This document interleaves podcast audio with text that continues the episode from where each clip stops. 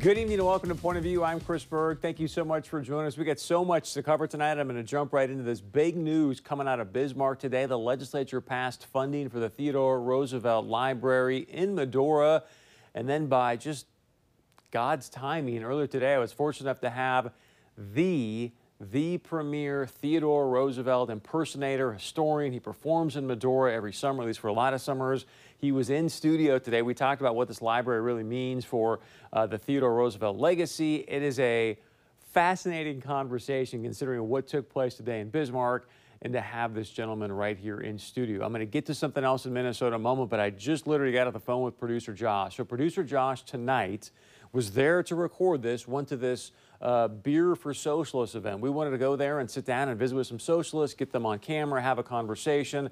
So Josh shows up. And wait till you hear this, folks. These are people that talk about we want inclusion, we want to be loving, we want to have diversity. So the woman there that apparently is a lobbyist for the Human Rights Coalition, Andrea Denault, hopefully I'm getting her name correctly, kicks producer Josh out of this event, Socialists for Beer, and says, do you know who this is? Do you know who he works for? We stand with Ruth Buffalo. Producer Josh, you are kicked out of a public event because apparently they don't really love diversity. Apparently they don't want diversity of thought. That is the quick snippet I have there because I had 60 seconds to get the lowdown from producer Josh. We'll have more for you hopefully tomorrow night on the love and inclusion that all these people talk about but never practice. All right, let's talk about this as well. In the land of 10,000 taxes, meaning Minnesota.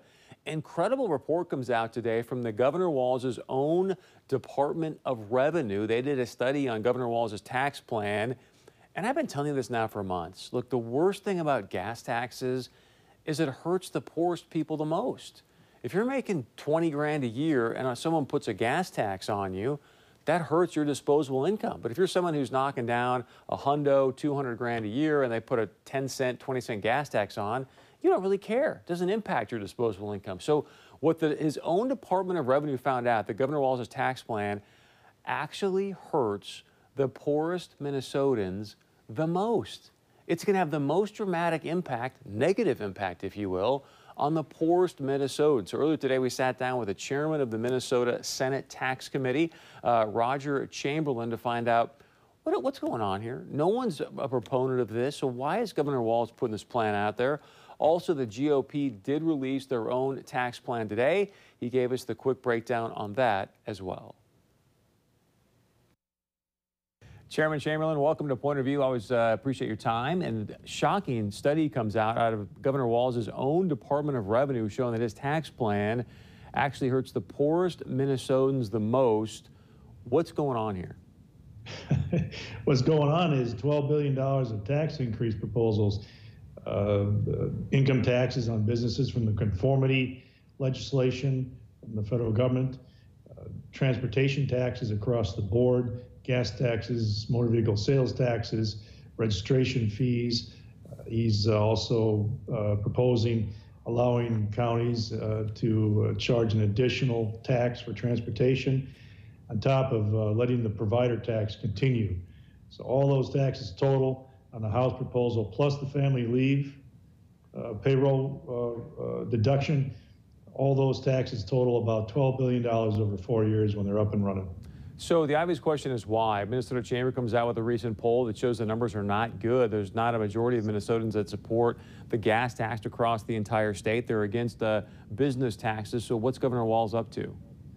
Well, you're right. So th- this poll that was just released uh, late last week, early uh, Monday, maybe this Monday or late last week, mirrors a poll results we got last October, September from a different organization that uh, 65% of Minnesotans across this state oppose all these taxes. The, there's not one they support. They oppose the tax increases across the board. Uh, now you have different, uh, you have variability in regions, but even in the metro area, 50% of the citizens oppose the transportation taxes. You go outstate, that's 70% of Minnesotans oppose all of these taxes. So transportation provider, income taxes, family leave taxes. He's a politician. He knows it's about votes. Why is he doing this if it's so unpopular? I can't get inside his head. Uh, presumably, he believes that taking and shaking down Minnesotans for more cash to, uh, you know, frankly, dump in the coffers to get other people rich and fat and happy is uh, good politics. But there's little that they do up here. There, we need government, but we need good government. We need affordable, accountable government. And these ideas have no affordability or accountability attached to them. These tax proposals, if they get even half of them, Chris, will ruin this state. We So- cannot afford this. We don't have enough people to work. Our businesses are laying people off. Our job growth was dead last in the country last month's report from Deed. Dead last. Wow. Still have a growing economy. So explain that. Our, our income tax collections were down almost a half a billion dollars in the same period. So Wait, wait, some of l- the estimates, just- just disastrous. Just for clarity, sir, because you guys have now got, I think, what is it, the second or third highest tax on the quote unquote rich people in the country. And you're telling me that the income revenues were down dramatically when? I didn't hear that. Just the last uh, the last month's report uh, showed that the income tax collections were down almost uh, half a billion dollars. Because everyone, all the rich people are moving out of Minnesota, or what gives? Well, there's probably a lot of different pieces there that they would say, you know, uh, def- people deferring income, uh, or they paid it early, but uh, also people leaving the state, Wow. find some other places to go. All right, so to be fair, you guys released your own tax plan today, meaning the GOP. What are Yes. you guys going to do for the poorest Minnesotans? Our tax proposal with the money we have, we have no general fund money. So we're using the uh, various components of the conformity law, conforming to the federal government. And we have about $800 million in this first biennium to give relief to Minnesotans. So our tax bill gives relief to 100% of the citizens and uh, taxpayers in the state. 100% of the people will feel relief. It'll be the exact opposite of what the governor and the Democrats in the House are proposing. Thank you to Chairman Chamberlain for that insight. Obviously, we'll keep you abreast about what's happening in Minnesota. I think they've got roughly about a month left in their legislative session. So, as you know, a big conversation in the North Dakota legislative session has been about this Theodore Roosevelt Library Museum going up out in Medora. Were they going to get the funding or not? Doug Burgum's making a big, Governor Burgum, excuse me, has been making a big push for this project. Finally, today, it passed both houses, the Senate and the House, to have the funding available from the state to now go out and raise some more money. So, just by happenstance, by pure luck, the premier impersonator of Theodore Roosevelt happened to be in studio today, Joe Wiegand. We sat down and talked about uh, his take on what this new library could mean for him and the TR legacy, of course, and also why should people go to Medora to go check out this brand new possible library. Joe, otherwise known as Mr. President, welcome back to Point of View. First off, huge news coming out of Bismarck the fact that it sounds like there's going to be uh, over $100 million allocated now for a library to pay tribute to who you play as president, Theodore Roosevelt. Let's start with this. As Theodore Roosevelt, if you found out there was going to be over $100 million allocated to your library, you would say what? Well, first, I'd be surprised that the number that you're quoting is about twice the amount that I thought was being considered by the state legislature. I thought they might allocate 50 million from state funds, and that And would be matched be- by about 100 exactly, so million dollars 150 from the total. private That's what I'm sector. saying, exactly. But that 100 million dollars uh, potentially to be raised, and about 50 million of which uh, has been, in in a way, pledged in the private uh, uh, sector. It was pledged uh, with the condition that the state of North Dakota, uh, representative of the people, would put a little skin in the game, that they'd uh, at least come up with a, a matching amount there. The idea is it might take about $100 million to build a museum, but that you might really need to make sure that you've got the funds to then operate that museum. And as, that, as I understand today, part of what we celebrate is But that I uh, get to the- we, we've now uh, uh, approved Is- legislation that's going to have a Theodore Roosevelt Presidential That's Library Museum in. Medora, Your North reaction Dakota. to the fact that it's taken a long time. It's been over 100 years for you. So now there's finally a presidential library to honor you. the promise of one. Uh, of course, we all seen that sometimes you intend through legislation, through a good effort, uh, to get something done. There's still this need to raise the uh, additional money from philanthropists and donors from throughout the country. I'm certain that it's going to get done. And so uh, the promise is thrilling. The reality, I think, will be really fulfilling as well. And, and when that's matched with what uh, is uh, available in Medora and the Medora musical, match that with Gateway to Theodore Roosevelt National Park, I think it's going to be a tremendous economic engine for Western North Dakota. But more importantly, it's going to help preserve and promote the legacy of one of our greatest presidents, a man who I truly believe is Mount Rushmore worthy. And, and Chris, I'd say that even if I looked like Calvin Coolidge. well, I don't know from you though, is obviously you spent you know some time in North Dakota, but majority of your time outside of North Dakota. Your thoughts on the fact that your presidential library is going to be potentially, let's assume this thing gets done, in North Dakota and not in New York or your home, home state. So uh, the home state of New York uh, uh, uh had an idea in Oyster Bay, Long Island, which is uh, the hometown of Theodore Roosevelt. Sagamore Hill, the home, is a National Historic Site, beautifully administered by the National Park Service, gifted by the Roosevelt family to the federal government, to, to us as citizens. But the attempt to build a museum there was done in 2006, 2007, and when the economy collapsed in 2008, the sound that you heard was the sound of checkbooks being closed. And, and, and as well, there's so much going on in New York. The official New York State Memorial to Theodore Roosevelt is the American Museum of Natural History's great lobby, great hall. There are these amazing statues and quotations and tapestries. Uh, Roosevelt Memorial Hall below celebrates his life as a conservationist. In part, uh, uh, speaks to his time out here in North Dakota, what was then Dakota Territory. But the original himself said, here in Fargo in 1910, I would have never been president but for my experiences in North Dakota. And as president in the White House, told a friend from New Mexico, if by some strange magical charm you took away from me every memory of my lifetime and vouchsafed me but one, the one that I would choose to retain would be of my time as a cattle rancher along the Little Missouri, where the romance of my life began. What was it about North Dakota that had that romance begin for you? Uh, there's a few things. Uh, first, uh, Theodore Roosevelt had uh, uh, read about uh, pioneers and explorers and adventurers, and he really felt and wrote that it was still the Wild West when he came. He came in 1883. Uh, that's seven short years after the Battle of Little Bighorn, or uh, Greasy Grass, as the natives call it. Uh, there was still this sense that between buffalo hunters and cowpunchers and, and Indians, that, that it was the West that he'd read about and, and heard about, uh, uh, the opportunity to, to join in that, that manly life of being a cattle rancher. Here's a, a, young man who was weak and sickly, grew up with asthma, uh, had gone to Harvard and, and came from the, the wealthy uh, uh, class of New York. And this was his chance to be with real men, men who worked hard, the, the labor of their hands and the sweat of their brows building this country. And it's here where he also first had the idea that he might like, in case of war, to lead a regiment of cavalry.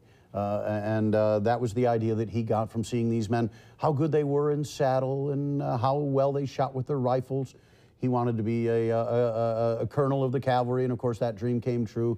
In fact, uh, uh, today I understand uh, we're going to be talking to folks here in North Dakota today. April 24th is the anniversary of Spain declaring war on the United States, and two days later we reciprocated and Teddy had his crowded hour on Kettle Hill, San Juan Heights, Santiago wow. de Cuba, 1898. We, we as North Dakotans will take that as a compliment. They're going to call us real men coming from New York. So, so thank you for that. Um, so let, us do this because this there was some consternation about getting this thing funded and was it going to happen this legislative session. Uh, so paint the picture for us. You now are going to be the person that's going to create this experience of your own presidential library. What do you want people to see? What do you want them to be left with from your legacy? And this is something that I've done all throughout the country for the last 14 years, and we certainly love doing it in Medora every summer. And now we're going to have an opportunity to do it well through the year, and, and you'd be surprised what winter tourism will be like. Uh, uh, there are 4.2 million visitors annually, on average, over the last seven years at Yellowstone National Park. The northern entrance is Roosevelt Arch. Teddy laid the cornerstone. On top, it says, for the benefit and enjoyment of the people from the Organic Act creating that park. Of those 4.2 million annual visitors, 1.4 million visit in the off months through the late fall to early spring. The opportunity to bring tourists from Yellowstone and from Mount Rushmore. So first, you've got to think, if you build it, will people come? And yes, they will, not just in the summer. But why? That's what I'm asking you. What's going to be in your library, museum that's going to siphon people off from Yellowstone or from Mount Rushmore. And because right now we don't even get a million people there. And you're suggesting, hey, Chris, this thing's going to pull people. What about it's going to pull people to come up here, especially in the winter months? It's freezing here. And the answer is the same thing that draws them to Mount Rushmore, where one of those iconic faces is Theodore Roosevelt. The others, of course, are great presidents Washington, Jefferson, Lincoln. But the artist Gutzon Borglum says Theodore Roosevelt was up there for the square deal. The idea that our government wasn't just for the interests of Wall Street, but it was for every citizen across the country. Yellowstone, it was declared the first national park in 1872 under Grant. The American people don't really know that. They think Theodore Roosevelt founded right. our first national parks and that he was the father and of the with national all due respect. Mr. President, just Right. because of TV time, Yeah. what what is going? What's going to be in this library that's going to make me go, hey, I got to go to Medora when it's 20 below? Two things primarily. The story of Theodore Roosevelt, a man who overcame tragedy in his life. You know that when he came here in 1883, he was but 25 years old, though he had already risen to be the minority leader of the Republican Party in the State House in New York. But he came after the death of his wife and mother on the same day, St. Valentine's Day, 1884. He came out to be a cattle rancher and he healed. And the story of Theodore Roosevelt, whether it's the inspirational story of him as a little boy overcoming his asthma that almost killed him by building his body and living the strenuous life, or the story of him overcoming personal tragedy, not only the death of wife and mother, but in his college years, the death of his 46 year old father, who was the light of his life. And also politically, uh, uh, right after his ranching time, he ran for the mayorship of New York. 28 years old, came in third out of three. If that story of overcoming those horrible challenges and tragedies and overcoming them to the sense of achieving the presidency, and not just achieving the presidency to achieve a win, but to serve the interests of the American people, that's the inspiring story. It's super inspiring, but to be respectful to the people in our state that had their um, weren't on the side of this library, let's say, okay, they might be at home going, well, I can go to the internet and read about that. I can grab a book and read about that. What, what's going to change within going to this library that's going to make me go, wow, I'm so glad I spent a day here? Well, I think we spend a lot of time on the internet now, don't we? uh, and and a visit to a presidential museum, and I've been to all of them. It's something very different and very unique. Uh, and museums nowadays, you got everything from holograms to interactive, so you can do the high tech things and you cool. can search like that sort that. of thing. I know, right? Uh, the technology's there; they do it. Uh, Lincoln comes to life as a hologram in Springfield, Illinois. But it's also then, it's the story of the national parks. It's the story of conservation. The design idea is that you visit the museum, and as part of the museum experience, where it's proposed to be built, you actually leave the museum and you walk right out into the Badlands. Those beautiful Badlands that Theodore Roosevelt said, look the, the way Edgar Allan Poe sounded. Theodore Roosevelt has fans all throughout this country and all throughout the world. His legacy is international, settling the Russo Japanese War with the Nobel Peace Prize, hunting in Africa, exploring in Brazil, where that story of the River of Doubt, now called the Rio Roosevelt, people all across this world are familiar with and admire and appreciate Theodore Roosevelt, his life, and his legacy. And I'll tell you why they're going to come because I'm going to tell them to come. I'm going to go all around the country and tell them the place they've got to go. If they want to know Theodore Roosevelt, they've got to come and see the Little Missouri and see the Badlands and understand why he said it's where the romance of his life began, where he really became a man. It's great to have you here. It was like a godsend the fact that this happened today, and you just happened to show up here. We booked you weeks ago, so it's great to have you here, Joe. And I'm delighted, Mr. President. Chris. We appreciate it very, very much. Fully. Always fun to get a chance to visit with Joe Wiegand. Would love to know your thoughts. Did he sell you there on, hey, this is going to be a great investment for North Dakota? Uh, $50 million from the state. They're going to go out and raise $100 million in private money as well. So please share your point of view with us. It's very easy to do. As you know, you can email us, you can text us, you can leave us a voicemail at the number at the bottom of your screen. We come back. We're going to get to some of your points of view that are coming in. We love to hear from you, so stick around. Much more coming up. Welcome back to Point of View. We got a great show in store for you tomorrow night. We're going to have more about producer Josh going to this socialist event here in Fargo, and then them telling him, uh, "You can't be here, Josh. we don't want you here because Ruth Buffalo is one of us." Basically, just coming out and saying out loud, Ruth Buffalo, a North Dakota state legislator, is a socialist. All right, check out our Point of View with Chris Berg podcast. As you know, Point of View is a show that's fighting for the truth for you. Have a great evening.